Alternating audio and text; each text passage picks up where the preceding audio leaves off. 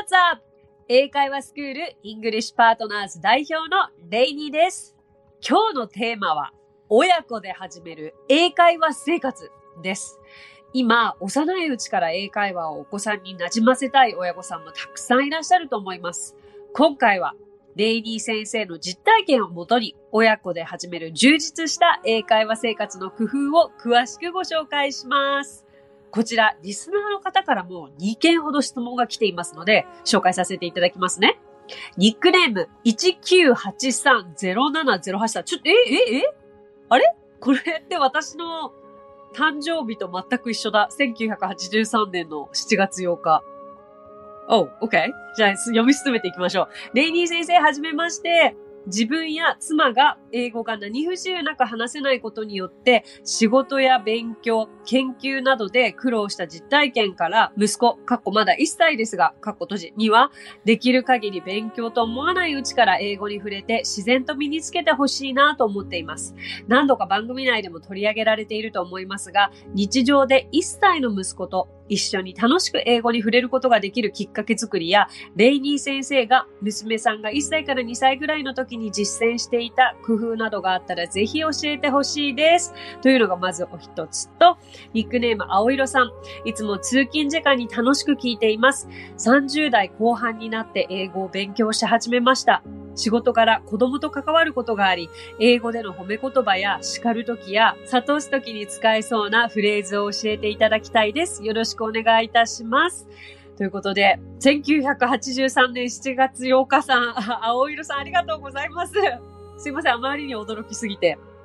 私の生年月日と全く一緒なんですけれども、同じ誕生日で同い年ということでしょうか？Wow! すごい 私の誕生日ですね。よろしくお願いします。あと、青色さんもありがとうございます。お二人ともとてもとても、あの、これはもう世の中の親御さんであったりとか、そういったお子様と関わるお仕事をされている方の気になる質問じゃないかと思ったので、今日たっぷり用意いたしました。はい。えー、もう、私の実体験と、あとはちょっと私がこう英語学習、英語教育に携わっているところから、まあいろいろな今までの経験を通してだったり、何かこう読んだり学んだり勉強したりしたこともひっくるめて今日お伝えしていきたいと思いますので、あの、あ、これ子供に関する英語か、だったらということではなくて、大人の方でも十分に役立つ情報をたくさん盛り込んでいると思いますので、ぜひ最後までお聞きください。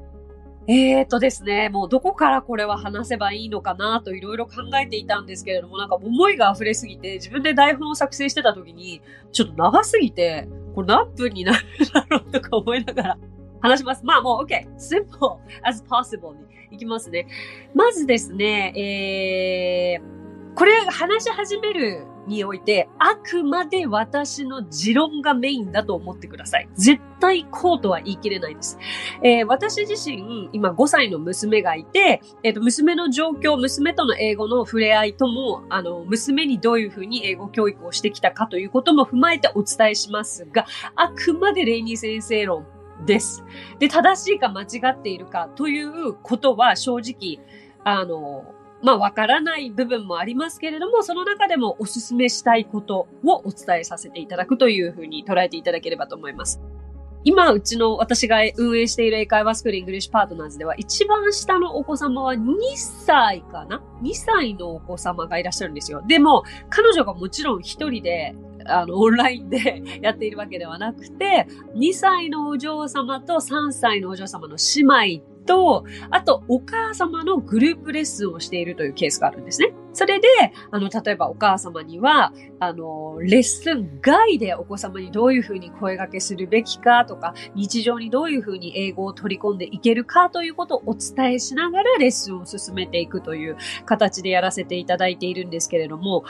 あの、英語だからどうとかっていうことではなくて、おそらく日本語をお子さんにまず導入する形と、もうほとんど一緒の流れでいいんじゃないかなと思うわけですよ。だけど別にその、日本語だったらなんとなくわかるけど、英語だったらわからないから教えてくださいっていうことだと思うんですが、だから、まず0歳の場合は、たくさんの単語を英語でお教えするということはおすすめかなと思います。あのー、色だったり、こう目に映るものですよね。でも私自身0歳の時に娘にどういうふうに言葉をかけていたかって今思い出そうと思ってもなかなか思い出せないんですけど、やっぱり0歳の赤ちゃんとこうお母様って一緒にいる時間がもうある意味一番多い時期なのかもしれないですよ。ずーっと抱っこだったり、手が離せないからこそ、一番もしかすると語りかけていた時期だったかなと思うんですよ。はい。あのー、色、動物、食べ物、そして何よりもたくさん褒めたり、たくさんこう愛情を注ぐ言葉をかけてあげるというのがポイントなのかなと思います。例えば、red red, red, 赤、赤、red, 赤とか多分私はこういう風にずっと繰り返して、あの、耳に入れていたかなと思うんです。apple, apple, リンゴ、apple, yum, yum, sweet, sweet, 甘いね、とか、わかりますなんとなく。で、人によっては、あの、私の友人で、彼女はネイティブなんですけれども、日本語もペラペラなあの日系人のお友達がいて、彼女はもう一切日本語は話すべきではない。英語だけにすべきだ。それがバイリンガルの英語のを発達させるみたいなことを言っていたんですけれども、まあ、それはそれだと思います。そういう教育方針。で、結局その、お母さんの考えとしては、結局日本の学校に入れるわけだから、その時に日本語を覚えればいいから、もう英語だけでやってるとおっしゃってたんですけれども、私の場合は、やはり日本語も英語も同時にこう自然に馴染んでほしいなというところと、あとは3歳までにこう言語の違いというのは頭に入る。英語が入ってくる、何語が入ってくるじゃなくて、言語に違いがあるということが認識できるのが3歳までだそうなんですよ。別にそれ以降に英語始めても、あの、他の言語始めても全然いいと思ってますよ、私は。一般論的に。そう言われてるらしいので。あくまで、その、英語をペラペラにさせるという目的よりかは、こう、言語の違いを分からせるということでいいと思うんです。あとはその、本当にその英語を身につけさせたい目的ですよね。ごめんなさいね。その0歳とか、あの、今話をした中でちょっとずれてってしまうかもしれないんですけれども、その、皆さん一旦この、まあ、英語をお子さんに身につけてほしいという気持ちはすごくわかります。すごくわかるんですけれども、ベースは日本人ということで今お話しさせていただいてますけれども、日本人のお子さんの場合は、やはり日本語もきちんと学ぶべきだと私は思うし、きちんとした日本語が話せるように。そして、英語に関して言うならば、私はお子様に英語に興味を持ってもらうための英語導入でいいと思ってるんですよ。子供の頃の英語って。やはり生活していると、こう、どちらかが主軸になると思うんですね。稀に海外で生活している方、まあ日本でもいらっしゃると思うんですけど、まあ親御さんが外国人の方で日本で生活していて、日本の家から出たらずっと日本語だけれども、家ではその国の言葉を話すから本当に綺麗なバイリンガルだったりトライリンガルで育ったっていう方もいらっしゃると思うんですけど、だけどそれって、例えば一歩外に出て学校では日本語、つまりお友達と話す日本語をメインで学ばれていて、家族と話すのは外国語。あの、これってちょっとした違いわかりますか？その、要は、家族で話す日本語をもしかしたらその方はわからないかもしれないんですよ。Do you know what I mean? あの、家族で話すのがそれが日本語であった場合にはもう少し違う表現が、あの、親とのコミュニケーションであるかもしれないですけど、親とのコミュニケーションが全部違う言葉だったらもうその方は家族でのコミュニケーションには長けているけど、もしかするといきなりじゃあお友達と話すときとか、学校に行ってみるときには少しちょっと違和感を感じることになるかもしれない。その言語を話すときに。そうそう。あの、面白いことに、だからどちらかにこう、主軸を置くことになるんですよね。だからなんか、私は、まあ日本語がもうものすごくベースですけれども、例えばその日本語でこういうことを伝えたい。だからこれを英語で、えー、訳せるようになるとか、英語で伝えられるようになるとか、なんかそういうふうにいずれなっていけたらいいかなって思っているんですよ。だから、あの、いろんな例を見てきていて、あまりに親御さんが真剣に英語の教育熱心すぎて、英語、英語、英語、英語、英語、英語とお子様にお伝えしていると、結果英語が好きじゃないお子さんが育ってしまったというケースもあったり、でも逆に、あ、上手だなと思うケースは、そんなに幼少期に詰め込みすぎないで、英語と日本語っていう違う言葉があるんだよぐらいに教えながら、あの幼稚園の時とか保育園に行っている時とか、まあ、楽しくこうお歌だったり、あの色だったり、もうわかりやすいものばっかりこう、あれしながら小学校に行ったら、今度は少しその文字を見せていく、文字を書かせていくだったりとか、まあ、英検の勉強だったりとか、なんか上手に無理しすぎないで、英語がお子さんが好きという気持ちを持ちながら進めていっている方というのは、なんかすごくこう、お子さんも、あの、スマートに英語を取り入れているなという印象があるんですね。で、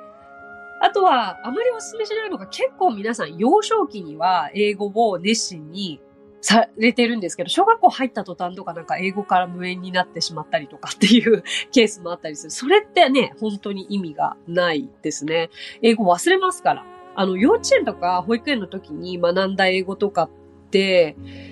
そ小学校以降であまりに日々の生活に忙しくなって英語に触れてないと、その時の英語って覚えてないですよ。まあ発音とかフォニックスとかもしかすると頭の片隅にあるかもしれないですけれども、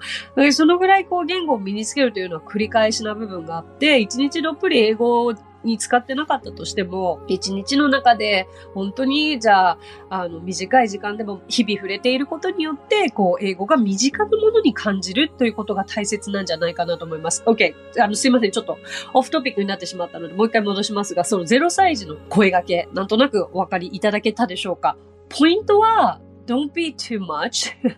やりすぎないことだと思いますね。英語やんなきゃ、英語やんなきゃ。もうずっと朝から晩まで英語を話しかけなきゃ。じゃなくて、で、それって親御さんにとってものすごいストレスになると思うので、1日のうち1時間だけ英語をしっかり使うとか、30分だけでもいいですし、大切なことは1日バーッとやって数日やらないとかじゃなくて、毎日何か30分だけでもお子さんに英語を触れさせてあげるということなのではないでしょうか。で、たくさんたくさん、I love you とか、Good job! Great job! このようなポジティブな英語を耳にしてあげることがとてもいいと思います。そして、そして、0歳児から英語教育をされたいお母様お父様にとってみれば、で、ご自身がもし英語に自信がないのであれば、改めて英語を学び直すいい機会だと思って、ぜひ一緒に頑張っていただきたいんですよ。あの、お子さんが英語を話せるようにしたいからお子様だけ英語のスクールに入れるではなくて、絶対にその家でも英語に触れられるような環境を作って差し上げる方がお子様にとっては生活の一部に英語があるというふうになると思うんですよね。だから、あの、まず0歳児に、じゃあ単語だけをまずは言っていくということであれば、どんな大人でもできると思うんですよ。だからそこから丁寧に歩みを進めていって、そうすると自然にお父様お母様も英語が身につくという素敵二重なことがあると思いますので、はい、おすすめしたいですね。だから、don't be too much. やりすぎないことです。もしお子様が、その、やっぱり日本人であるならば、日本語だってきちんと同時に頭に入れてあげてほしいと思いますので。Okay? あと、私がやっていたのは0歳、1歳、2歳とか、本当に、これは毎日やってました。家事の時とかは、家事の時とかはというか、私2歳半ぐらいまで一切日本語のテレビとかを見せてなくて、えー、っと、YouTube とかで英語の童謡とかをずっと流し続けてましたね。あの、アルファベットの歌だったり、フォニックスの歌だったり、数字の歌だったりとか、それはずっとずっとやってました。で、次から次に新しいものというよりかは、いくつかの同じ歌を繰り返し繰り返し毎日毎日見せていることによって、なんか自然と音を取り始めたりとか、言い始めたりというのが2歳過ぎぐらいに出てきたかな。それはびっくりしました。あ、1歳の終わり頃だったかな。はい。だけど、なんか気づけば今はもう日本のアニメにどっぷりハマっておりますがね。でもいいと思ってます、それで。はい。だから、自分が話しかけなきゃいけないということにもこだわりすぎず、ぜひぜひ今はもう無料でもありとあらゆるこう、子供にの教育に使える英語のツールなんてあるわけですから、それも導入しながら、あの、お母様、お父様にストレスがそこまでかからないようにやってみていただけたらと思います。さあ、そして1歳ぐらいになってきたら、もっとこう単語単語というよりも、私は結構質問をたくさんしていた気がします。かといって返事は来ないんですよ。だけど、Do you like it? とか、Oh, look at the cherry blossom. 桜綺麗だね。Oh, the cherry blossoms are so beautiful. Do you like it? とか、こういうことをどんどんどんどん話しかけていったと思います。あの、でも日々同じような単語の繰り返しだったりとか、同じような質問を繰り返し、繰り返し言うことを心がけていました。そして、とってもゆっくり丁寧に発音していたと思います。あの、イグリッシュパートナーズの受講者様の中には、やはりお子様と英会話をしたいから、そこで使えるフレーズをどんどん学んでいっていらっしゃるというレッスンのスタイルもあって、だからこれはもうまさにおすすめですね。はい。それから、お子様への本の読み聞かせ。これはもう0歳の時からぜひぜひやってみてください。私は必ず日本語の本を1冊と、えっ、ー、と、英語の本を1冊最低でも読んでましたし、あの、時間があるときは英語2冊、日本語2冊という感じでもやってましたけれども、あの、あとは結構英語と日本語、両方ともその、英訳されている本あるじゃないですか。例えば、腹ペコアウムシは英語で The Very Hungry Caterpillar というふうに訳されてますけど、訳されてますというか、そっちの英語が本家ですよね。で、腹ペコ青虫というふうに訳されてますけれども、から、英語で、まず、The Very Hungry Caterpillar を読んだ後に、腹ペコ青虫を日本語バージョンで読むというのも、お子さんの耳には面白いんじゃないかなと思います。だから、受講者様の中には、お子様への読み聞かせをするための、こう、ストーリーブックの読み方の練習をひたすらされている方もいらっしゃいます。実は、絵本って思っている以上に読むのが難しいんですよ。で、その読む練習の仕方、その辺も手取り足取り教えさせていただいてますので、ご興味のある方はちょっとぜひお問い合わせいただきたいのですが、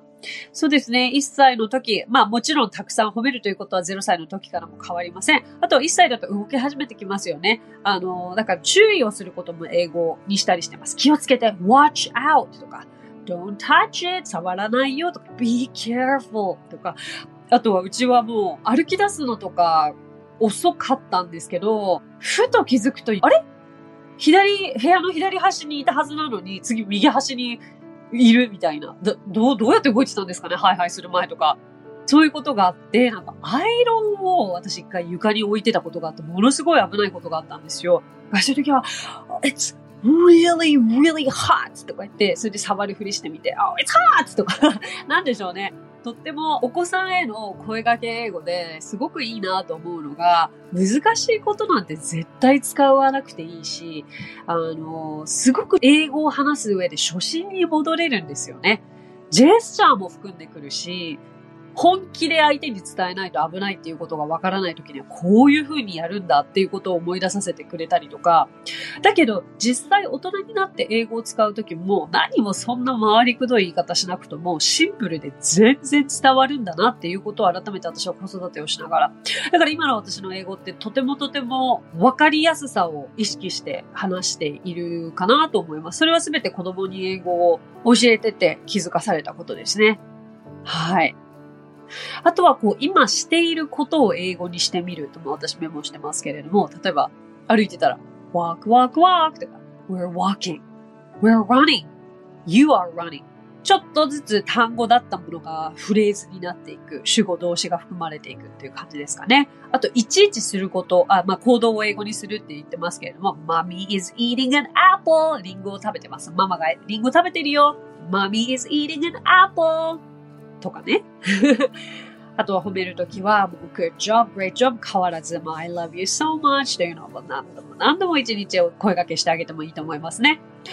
えー、ぜひこの辺、1歳ぐらいまでのかな、あの、レイニー先生の YouTube を見ていただくと、あの、YouTube でレイニー先生で検索していただくと出てくるんですけれども、子供への声掛け英語は結構動画で昔やっていたので、それも参考にしていただけたらと思います。あと同時に、あの、03の時と同じで大丈夫だと思いますので、もう YouTube でフォニックス、アルファベット、数字などの動揺をもう聞かせ続けていただけたらと思います。ただしも毎日毎日本当に同じものをかけていると、子供も飽きるし、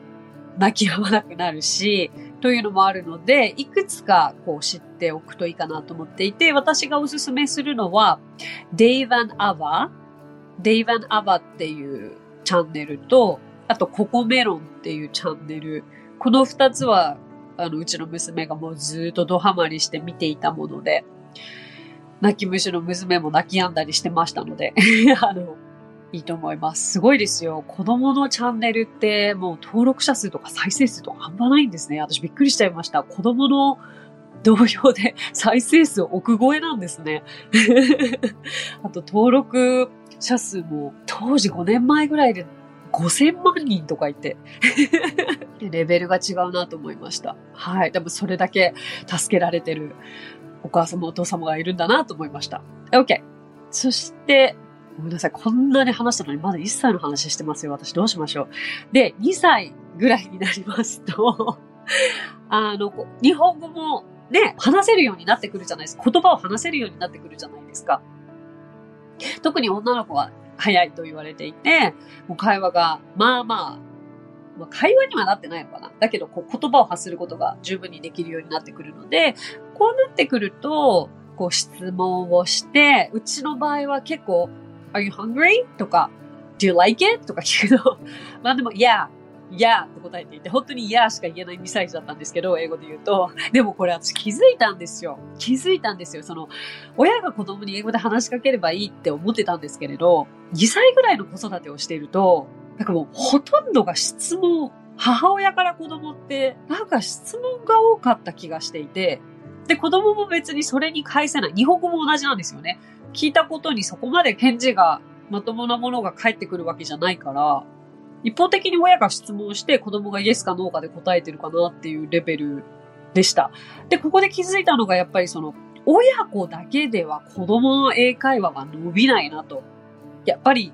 教えてないのに友達同士で遊んでいる子供を見ていると、どんどんそこで言語を学んでいく、日本語をすごく学んでいって上達してるなって思った傍ら、英語が話せるお友達が周りにいなくて、だから子供同士で英語をこう話せる環境にあったら、それはそれで一気に伸びてってたんだろうなと。だから私の場合はすごくワンパターンな英語しか娘が耳にできてなかったんだろうなと思いましたね。だから2歳ぐらいからはまた見せる YouTube であったり、その Netflix であったりっていうのは変わっていって、もう少し会話が多いアニメを見せたりとか、ネットフリックスでうちの娘が大好きだったのが、ワードパーティー。日本語で言葉のパーティーだったかなというタイトルがあるんですけど、Word Party っていう、あの、動物たちがすごい会話をしていろいろと教えてくれる番組があって、それはよく見てました。すごくおすすめです。はい。まあでも、いろいろ質問をして、それに子供がイエスかノーかで答えるという2歳の時もありました。ここまで来ると結構英語というものに対して、まあ子供は抵抗なく、あの、なんとなく言っていることがわかるようになるという現象が起きてきましたね。そして3歳の頃になると、もっともっと、こう、言葉が話せるようになるわけじゃないですか、日本語でも。だから、聞いたことに対して yes とか no とか以外に、例えば日本語でこれ食べたい、あれ食べたいとか言ってるんだったら、あ、OK? I want to eat an apple とか、私はわざとこう、英語ではこう言うんだよ。ちょっと言ってみて。というふうに短いフレーズを本人が日本語で言ったものを英語に変えてみる。それを言ってみようということを日々心がけてやるようにしていました。まあ、ちょっと3歳ぐらいまでしましょう。それ以降は、あの、本当にお子様次第ということもありますし、まあ3歳、4歳ぐらいからこう、幼稚園に行かれたりとか、保育園に行かれたりとか、まあ保育園はもう0歳児から行かれている方もいますけれども、いろいろ状況とか環境は変わってくると思うので、まあ日々のルーティンでいいと思うんですよ。で、あの、日本語でこう、ひらがな、カタカナとかを学ぶ段階で英語のアルファベットも一緒にやっていってもいいんじゃないかと思うので、その、とにかく冒頭でもお話ししたように、英語付けにすればいいわけではありません。日本語と英語がという違った言語があるんだよということをお子様にまず分からせることであったりとか、あとはその英語が嫌いになるとか好きになるとかいう以前に導入をしていくというレベルでいいと思います。で、中途半端が一番良くないので、やはりこう、きちんとした日本語だって覚えることは大切だと私は思っています。英語で話しかけなきゃと思いすぎても親御さんにはストレスになってしまいますので、もし、こう、英語に触れさせたいということであれば、1日何分、1日1時間と決めてもいいでしょう。そして、自分が疲れてる時は、もう今ある、もうネットフリックスだったり YouTube だったりに頼りましょう。それでも全然いいと思います。で、同時に、親御さんも英語を学ぶことを頑張ってみてください。お子様だけの英語力を成長させるわけではなく、お子様に使いたい、声掛けしたい英語というのをどんどん親御さんも学んでいってください。そうすることにより、お父様、お母様も英語を上達することができると思います。忘れてはいけないのは、幼少期に頑張りすぎて、小学校以上になって、全く英語と触れてないような生活になってしまうと、本当に小さい頃に学んだことは全部忘れてしまうので、そこからも英語に、あの、何らかの形で触れ続けていくことはいいんじゃないかなと思いますよ。例えば毎日触れることができなかったとしても、一週間のうちにどこか1時間英検の勉強をするとか、あとは毎日 NHK ラジオを親子で聞くとか、あの、そうやって英語を身につけている方たちも見てきています。大切なのは子供が英語に興味を持ち、自然ともっと学びたくなることだと思うんですね。えー、私の幼少期の例をお伝えすると、父と毎朝10分の英語の練習というのをしていたんですよ。で、常に家では洋楽が流れていて、洋画を両親が本当によく見ていました。洋画しか見てなかったかな。あのー、前にもお伝えしたかと思いますが、私の父は幼少期を海外で過ごしているので、あの、ドイツで過ごしたんですよ。で、そこのアメリカンスクールに行ってたんですよ。だから、ドイツ語も英語も日本語も話せるというなかなかな人で、で、もちろん私なんかよりも英語はネイティブですし、で、そんな父が毎朝、まあ、10分間だけ学校行く前に私と弟に英語を教えてくれていて、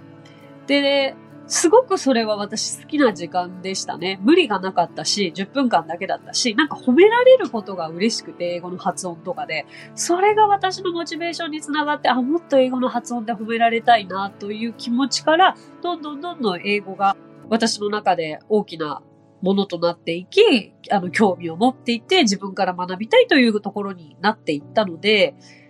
まあ、私にはちょうど良かったかなと思いますね。同じように 同じように育って同じ家族だけど、弟は全然英語に興味を持たなかったですからね。まあそれはもう性格なのかもしれませんね。だからいくら親御さんがもう英語を頑張って頑張ってやらせるとなってもお子さんがもう興味を持たなくなってしまったらちょっとそれまでなので、まずは、英語に興味を持つことの導入を頑張っていただき、そこからはご自身が興味を持ってもっと学びたいと思える環境に持っていくことができたら、それはバッチリ、もうそれが理想的な形なのではないでしょうか。ということで、だいぶだいぶ長くなってしまいました。すみません。もう思いを話していたらこんなに長くなってしまったんですけれども、えー、どなたかのこれがお役に立てれば嬉しいです。お聞きくださってありがとうございました。さて、今日お話ししたフレーズや単語はノートというサービスの方で文字起こしをしております。ノートへのリンクは番組詳細欄に記載していますので、こちらもぜひお役立てください。今回も番組へのコメントもいただいているのでご紹介させてください。ニックネームはちみつさん。レイニー先生、こんにちは。いつも家事、育児をやりながら楽しく聞いています。私はなかなか英語学習が続かず、スラスラ英語が話せません。いつか話したいという思いはずっとあるのに、話せないことが悔しくて、今年こそは本気で英語に取り組もうと決意し、まずは TOEIC を受けることにしました。本を買って中身を見ると、レベルの高さや問題の多さに圧倒されて、今から学ぶのは遅いのかなと少し落ち込んでいました。そんな時に第10回の子供と楽しむ英会話でリスナーさんからの質問に対してレイニー先生がお母さんが英語を楽しく学ぶ姿を見て子供に見せるとおっしゃっていたのを聞いて自分のためではなく子供のために頑張ってみようとまた復帰することができました。今はまだ3歳と1歳ですが、いつか子供たちにも海外の方とコミュニケーションを取る楽しさ、積極的に海外で刺激を受けて世界観を広げてほしいという思いがあります。そして、親子留学がしたいです。いつもはイヤホンをして聞いていますが、今はスピーカーの音を大きくして、レイニー先生の声を家中に響かせて、自然に英語が子供の耳に入るように工夫しています。また、子育てしながら英語で、put your toys away など話しかけることも心がけています。子供から英語を話すままかっこいいと言ってもらえるように頑張っていきます。ありがとうございます、はちみつさん。いや、これはですね、すごくいいプロセスなんですよ。英語をまず頑張ろうと思って、どこから始めればいいかわからないという方は本当に多くて、まずは何か形にしなきゃ勉強をしているという実感を持たなきゃということで、こう教材を買ってくるとか、教材を解き始める。はちみつさんの場合は TOEIC だったわけですよね。でも、 TOEICって、その、英語が話せるようにするためのものではないんですよ。実は多くの方が知らないことかもしれないんですが、 TOEIC 満点取っている方で英語が話せる方っていうのはもちろんいらっしゃいますけれども、 TOEIC 満点だからって英語がペラペラ話せるわけではないんですよ。だから、大切なことは、ご自身に合った英語の勉強法なんですね。で、それがお子様への声掛け英語ということに気づかれたということは、とてもいいことだと思います。そして、もし何か、あの、ご自身の英語力を測ってみたいとか、ご自身に合った英語の勉強方法は何なのかということを知りたければ、 English Partners にぜひいらしていただいて体験レッスンを受けていただくと、あ、こんなやり方でよかったんだと。 TOEIC みたいな難しいことはやらなくてよかったんだって思えると思います。 TOEIC をどうしても点数を上げなきゃいけないという目的があるのであれば TOEIC をお勧めしますけれども、特にないのであれば、あんまりそこから始めるのは私はお勧めしないかな。続かなくなっちゃうと思うし、楽しく学べないと思うので、はい。だから、今の put your toys away みたいに声掛けをされながら日々過ごされているとのこと、とてもいいやり方だと思いますので、ぜひ、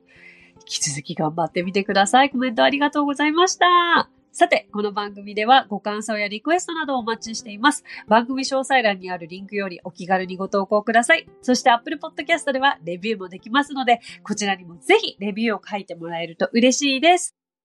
それでは最後に今日のあれこれ English。賛同するときに便利な相槌5選です。相槌ってすごく悩みますよね。レパートリーがない、困るというお声をよく聞きますので、今回は賛同するときに便利な相槌を5選皆さんにご紹介したいと思います。すべて意味は、もうすごいね、よかったね、というものだと思ってください。OK? じゃあまず、That's great! まあ、聞いたことあるかなという感じですよね。でもこれをとっさに使えるかといったらなかなか難しいかと思います。That's great! 次、Good for you!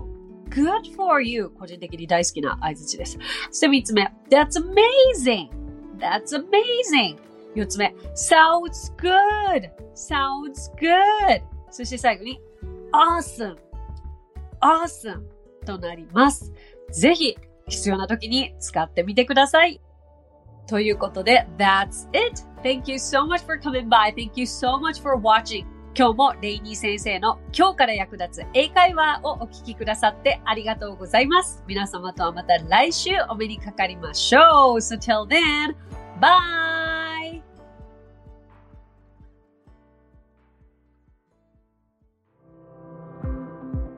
さあ、ここでレイニー先生の活動を紹介させてください。まずはレイニー先生が主催する英会話スクール English Partners では私たちと楽しく英語を身につけたいという方を大募集。